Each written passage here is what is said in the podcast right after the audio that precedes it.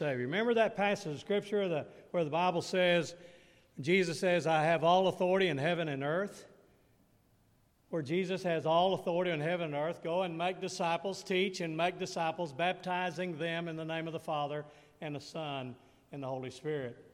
So that's really why we're here, isn't it? To go and to share. And in that going and sharing, we get to be light and we get to be salt. I want to read in Matthew chapter five. You see it on your outline there. Why are you here? Let me read that verse, all right? Let me tell you why you're here. You're here to be salt seasoning that brings out the God flavors. What are the God flavors? I think of the God flavors as joy and peace and kindness, love, patience, godliness. You know, when somebody, if you need someone, you need someone to pray for you, who are you going to call? If you just need to talk to someone, who are you going to call? That's a good question, isn't it? Good question to ask, because that individual, they're going to be bringing out the God flavors. Amen? And they're going to be bringing out those God flavors, it says, and because of the salt. We're not the salt, but we are the salt seasoning. And we therefore, we don't pour it on. You ever, you've been to meals and you've been to restaurants and you've watched people take the lid off of the salt shaker. T D almost does it. Said, man, that's not pouring out fast enough. But we don't want to overdo it, do we? We don't want to overdo the salt. All right, continue. If you lose your saltiness, how will people taste godliness? You've lost your usefulness and will end up in the garbage. You remember the story of the, or you, some of you know what a blacksmith does.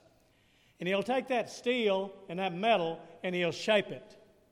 And he'll put the hammer down and hammer that dude, put it in the fire because, and why does he put it in the fire? And then why does he put it in the in the water to cool it down? And then he'll hammer it again, put it in the fire, hammer it again, and he wants a, a certain shape. What happens to that metal that doesn't fit the shape of that blacksmith? Because he's going to put that shoe on that horse. What does he do with that metal that doesn't fit that description? Throws it over there in the scrap pile. You and I do not want to be thrown in the garbage dump, in the scrap pile. And that is if we lose our usefulness, that's where we end up. That's where we end up. Here's another way to put it. You're here to be light, bringing out the God colors. There it is again. We get to bring out those God colors, don't we? We get to bring out those God colors in the world. God is not a secret to be kept. We're going public on this, as public as a city on a hill. If I make you light bearers, you don't think I'm going to hide you under a bucket, do you? I'm putting you on a light stand so that I've put you there on a hilltop. On a light stand, shine. The beautiful part about this light right here, and it has a story. On the other side is an Indian story given to me from one of my Indian buddies. And the, the joy of that Indian story, we were having a cookout at Parkview. And there's forty-seven kids hanging around. We're slapping on the dogs and the, and the burgers and giving chips and giving them something to... to drink. This Indian lady walks up and says, does your church do anything with children? I said, I can't stand them. She said, yeah, I can tell. And she's become a friend. Why? Somebody in that group was letting their light shine and being salt to the community. Another occasion, Big Mac and I was hanging in at Parkview, and the, and the ladies said, what church you from? And I said, church? Who said anything about church? We know you're from a church. How do you know we're from a church? Just because we show up somebody sees a difference. Amen? That's that salt and that's that light. And we could get to continue to do that. You know, it's scary. It's scary for me. Whenever I go and visit in a neighborhood and somebody walks up and says, "You're Ron Babbitt," and I don't know him, never seen him. How do you know? I can tell. But then I'm wondering, am I really being a God flavor just because I've got beautiful curly hair? Is that the reason? What's the God flavor? We get to be the salt, don't we? Amen? And we get to be the light. But here's a... Anyway, I didn't finish that text, did I? I'm putting you on a light stand. Now that I put you there on a hilltop, on a light stand, keep open house. What's open house? You think I've ever gotten in trouble walking in somebody's house without knocking? You think that's ever happened? You think I'd ever walk inside a house without knocking? What's that open house?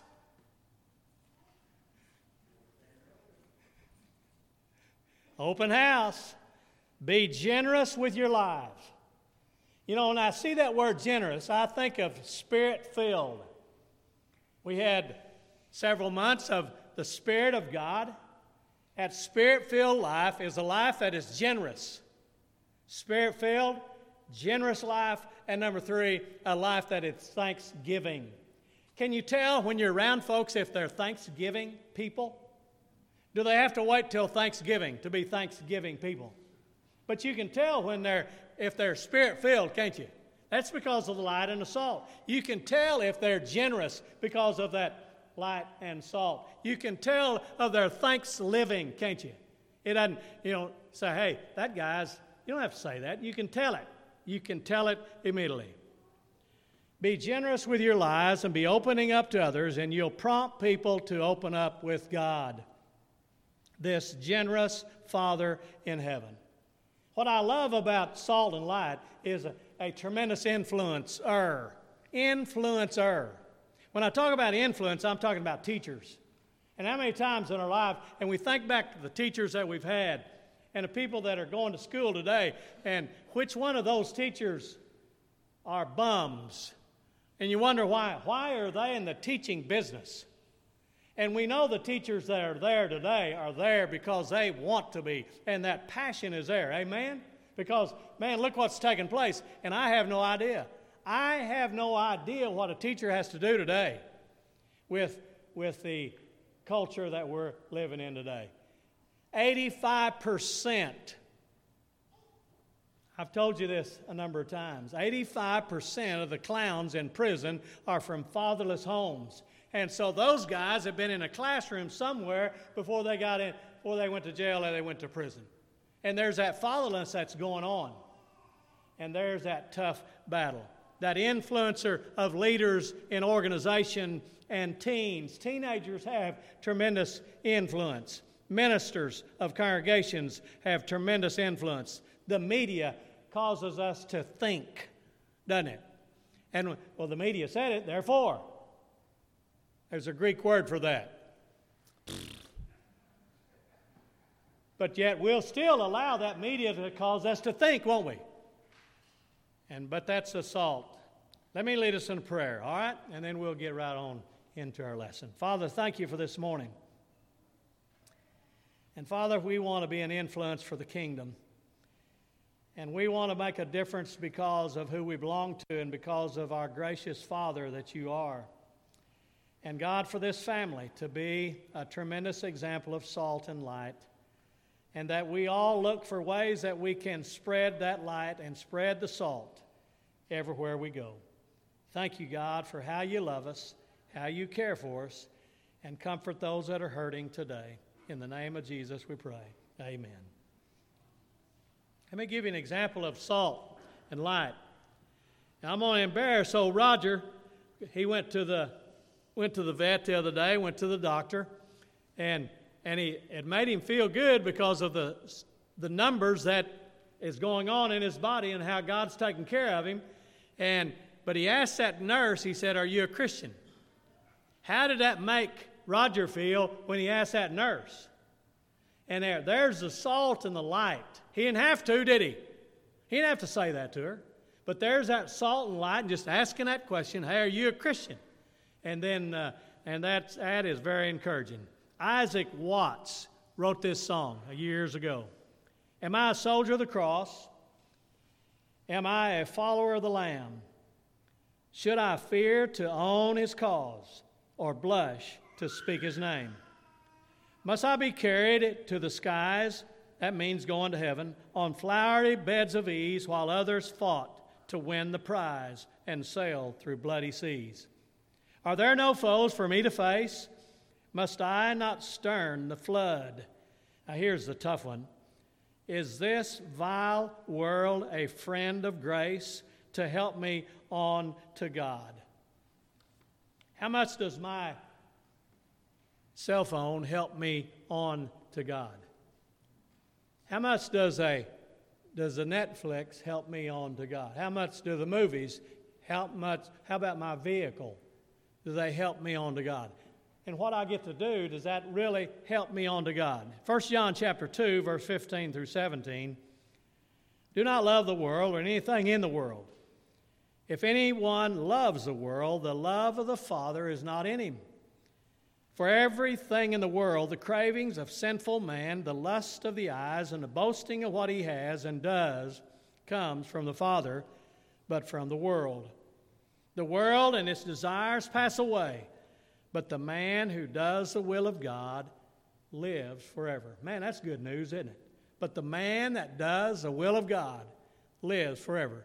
I want to be that man. Don't you want to be that man? Don't you want to be that lady that'll live on forever?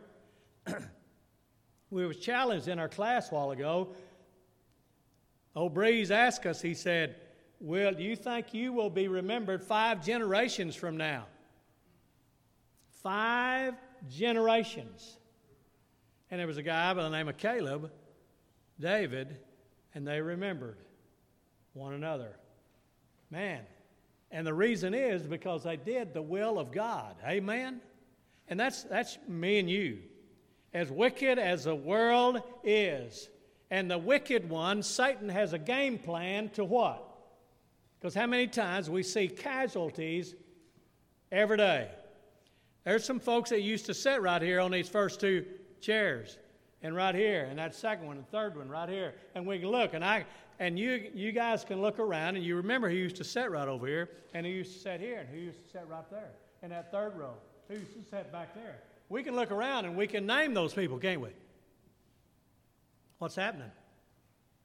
Is the wicked one destroying hearts and lives? Because those folks that I'm pointing out are still alive, except for Evelyn Jennings. Her son is alive. She had six children and one hundred fifty grandchildren and three hundred eighty great-great. I exaggerated a little. But how many of those will know Christ? Now, I'm not knocking anybody, but I'm just taking one family. How many of my family will know Christ? Will really surrender to the cross of Christ, or will I allow the wicked one to destroy the salt and the light that God has given me and us to share? Satan never wants us to be satisfied. Is that true? Never wants us to be satisfied. First John chapter five, verse nineteen, we know that we children of God and the whole world is under the control of the evil one. But the beautiful part in John chapter sixteen, Jesus said, I have overcome the world. Amen? I have overcome the world. Is this church right here contact? Is this church right here different from the world? Are we different from the world? Or when we walk out the gate, walk out the door, get in our vehicle, or walk, or whatever we do, are we any different? Is our communication, do we cuss just like the world cusses? Do we drive just like the world drives? How many times we say, man, I wish somebody would be courteous to let me in. And then we see somebody speeding by and somebody driving on that shoulder over there, and I'm getting mad at them because they're driving on the shoulder. Won't they get in line and wait by me? And I'm acting like who? I'll drive on the shoulder, and guess who talks to me?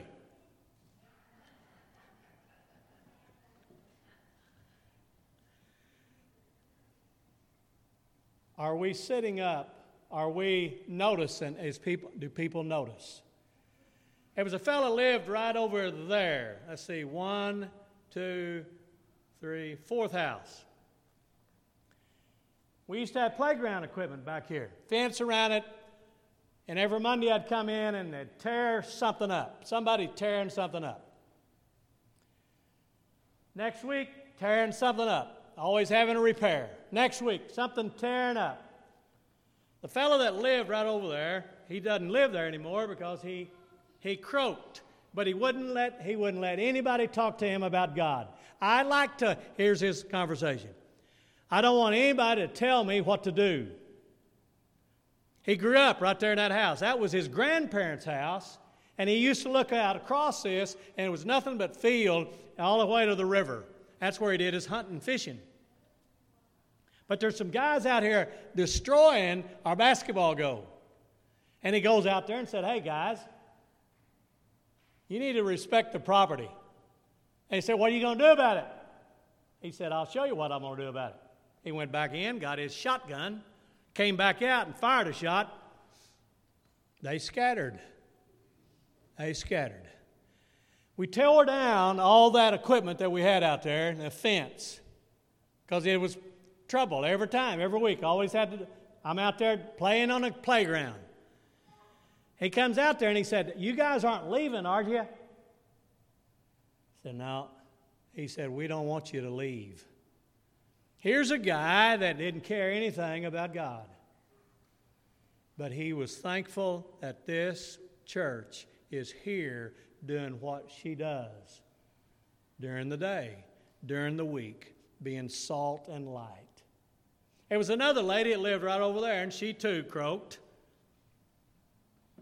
And she would do cruises in a bus, gather forty, fifty people, and they'd get in a bus, they'd go to whatever, wherever they're going. And she said, can we park our vehicle here? Or can they, the people that are coming, can they park their cars here while we go on that week-long, two-week? Sure, you can park in there. Said, we love you guys being in the community. And there's the salt and light, isn't it? We get to be the salt and light wherever we live. Of that house, that individual, somewhere that we get to be salt and light. Because Jesus said, I have overcome the world, and we're following Christ. We're going to submit to him the rest of our life. But there's three reasons that the world hates us in John chapter fifteen. Number one, because the world hates us. There's a there's the number one reason, because the stinking world hates us. There's one reason. Because their guidance is not the Word of God. We dwell, read, love, share the gospel of God. Amen? The Word of God. Number two, second reason, because we bear the name of Christ. Amen? That is good news. Bear the name of Christ. If they persecuted me, Jesus said, they will persecute who? Persecute us. And number three reason, we expose their sin. Jesus took on the adulterous woman, and he told those clowns, he said, you guys, any one of you who are without sin, cast the what? First stone. And us old men took off running because we had already, we had already had, we had sin in our life, have sin in our life. And Jesus was taking care, taken up for this adulterous lady. But there's three ways that we can make all this work. Number one, don't overdo it. Just do it. Live the life of Christ. Just live the life of Christ and your submission to the life of Christ. Number two, don't hold back. Don't hold back. And number three, don't worry. You hear that word? Don't worry about the critics. Let's get at it. Let's get her done and be the salt and the light of the world. I want to read one more scripture. In Second Peter and First Peter chapter two, starting in verse thirteen. Make the master proud of you by being good citizens. Respect the authorities. Whatever their level, they are God's emissaries for keeping order. It's God's will that by doing good, you might cure the ignorance of the fools who think you're a danger to society. Exercise your freedom by serving God, not by breaking the rules. Treat everyone you meet with dignity and love your spiritual family. Revere God. Respect the government. You who are servants, be good servants to your masters, not just to good masters, but also to bad ones. What counts is that you put up with it for God's sake when you're treated badly for no good reason. This is the kind of life you've been invited into, the kind of life Christ lived. He suffered everything that came his way, so you will know that it could be done and also know how to do it step by step. They called him every name in the book, and he said nothing back. He suffered in silence, content to let God set things right. He used his servant body to carry our sins to the cross so we could be rid of sin, free to live the right way. You were lost sheep with no idea who you were or where you're going. Now you're named and kept for good by the shepherd of your souls. Amen. Man, that's powerful. How God has chosen us to be this light. And how those flowers, those beautiful flowers at a memorial. You know what's sad about the flowers at a memorial? Why don't we give flowers when they're breathing?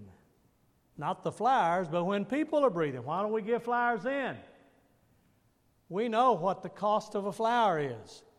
But what about one? One of these One of these beautiful flowers, and give it to our mom, if you have a mom. Give it to a friend. Give it to a brother. Give it to someone, just one flower. And how thoughtful. How many children you know, and some of your children have done it. And they'll go outside, they're outside playing, and they'll grab a dandelion. And the dandelion is beautiful. And they'll bring it in and give it to their mom. And that's a beautiful, and mom says, what are you doing bringing that stinking weed in here? Does that ever happen? And what does that do to the beautiful deed that that child did? That's what we get to do, salt and light, isn't it? How we get to get it done and share that light and let our light shine. Let our light shine before men. You know, that's the joy that God has given us, that we get to every day. Amen. And I want to be I want to be that humble, teachable individual that gets to let our light shine. Amen. When we go to the hood, sometimes we go to the hood, it's not pleasant. It's not any fun. But guess what? We're going to come back next week. We're going to find out something else. We're going to come back next week. I think I've told you this before. We've been going to Parkview Terrace eighteen years, eighteen, nineteen years. And they have told some churches that they can't come back. And they've never told us that we couldn't come back. And I've broken every rule that they've ever had. And they've never told us, you can't come back. And you know why? Because God is ahead of the game. And God says, show up, Babbitt. Show up, contact. Show up and love a child and touch them and encourage them. Because behind that door is somebody else that needs encouragement. They may not ever come to church. They may not ever love the Lord. They may not ever, they never become a Christian. But we're still going to be what? Salt and light. Because in his time, we get to, in His time, that soul may come to the Lord. Let's pray, all right? Thank you, Father, for another day that we get to shed the life and the love of your Son, Jesus. And God, that we get to learn how to be salt and light. We don't want to overdo it, but we just want to be an example. An example of forgiveness, an example of grace, an example of holiness. Thank you, God, for how you have chosen us to be the kind of people you want us to become and to love you more every day. Thank you, God, for this family, and thank you for forgiveness. In Jesus' name, amen. You know, there's not very many people. I'm usually telling somebody else they need to repent. And the other day, there was a clown. He told me that he needed to repent. I don't hear that very often. Because he started here at this congregation. And we sit right there, right there in that corner, in a little old chair that a second and third grader sat in. And he said, he said, Ron, how are you going to fill this building? I didn't say anything. Pretty soon he repented. He said, how are we going to fill this building? By being salt and light. So now that I know that that clown said he needs to repent, guess who I'm going to go see? Because he's not here this morning.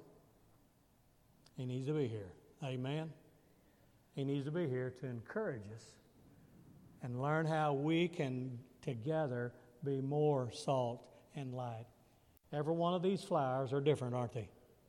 They all have a name, scientific name, but when they're all put together, look at the beauty. Look at the beauty. You couldn't beat the purple, can you? And look at the beauty. And that's the beauty that we have in the body of Christ.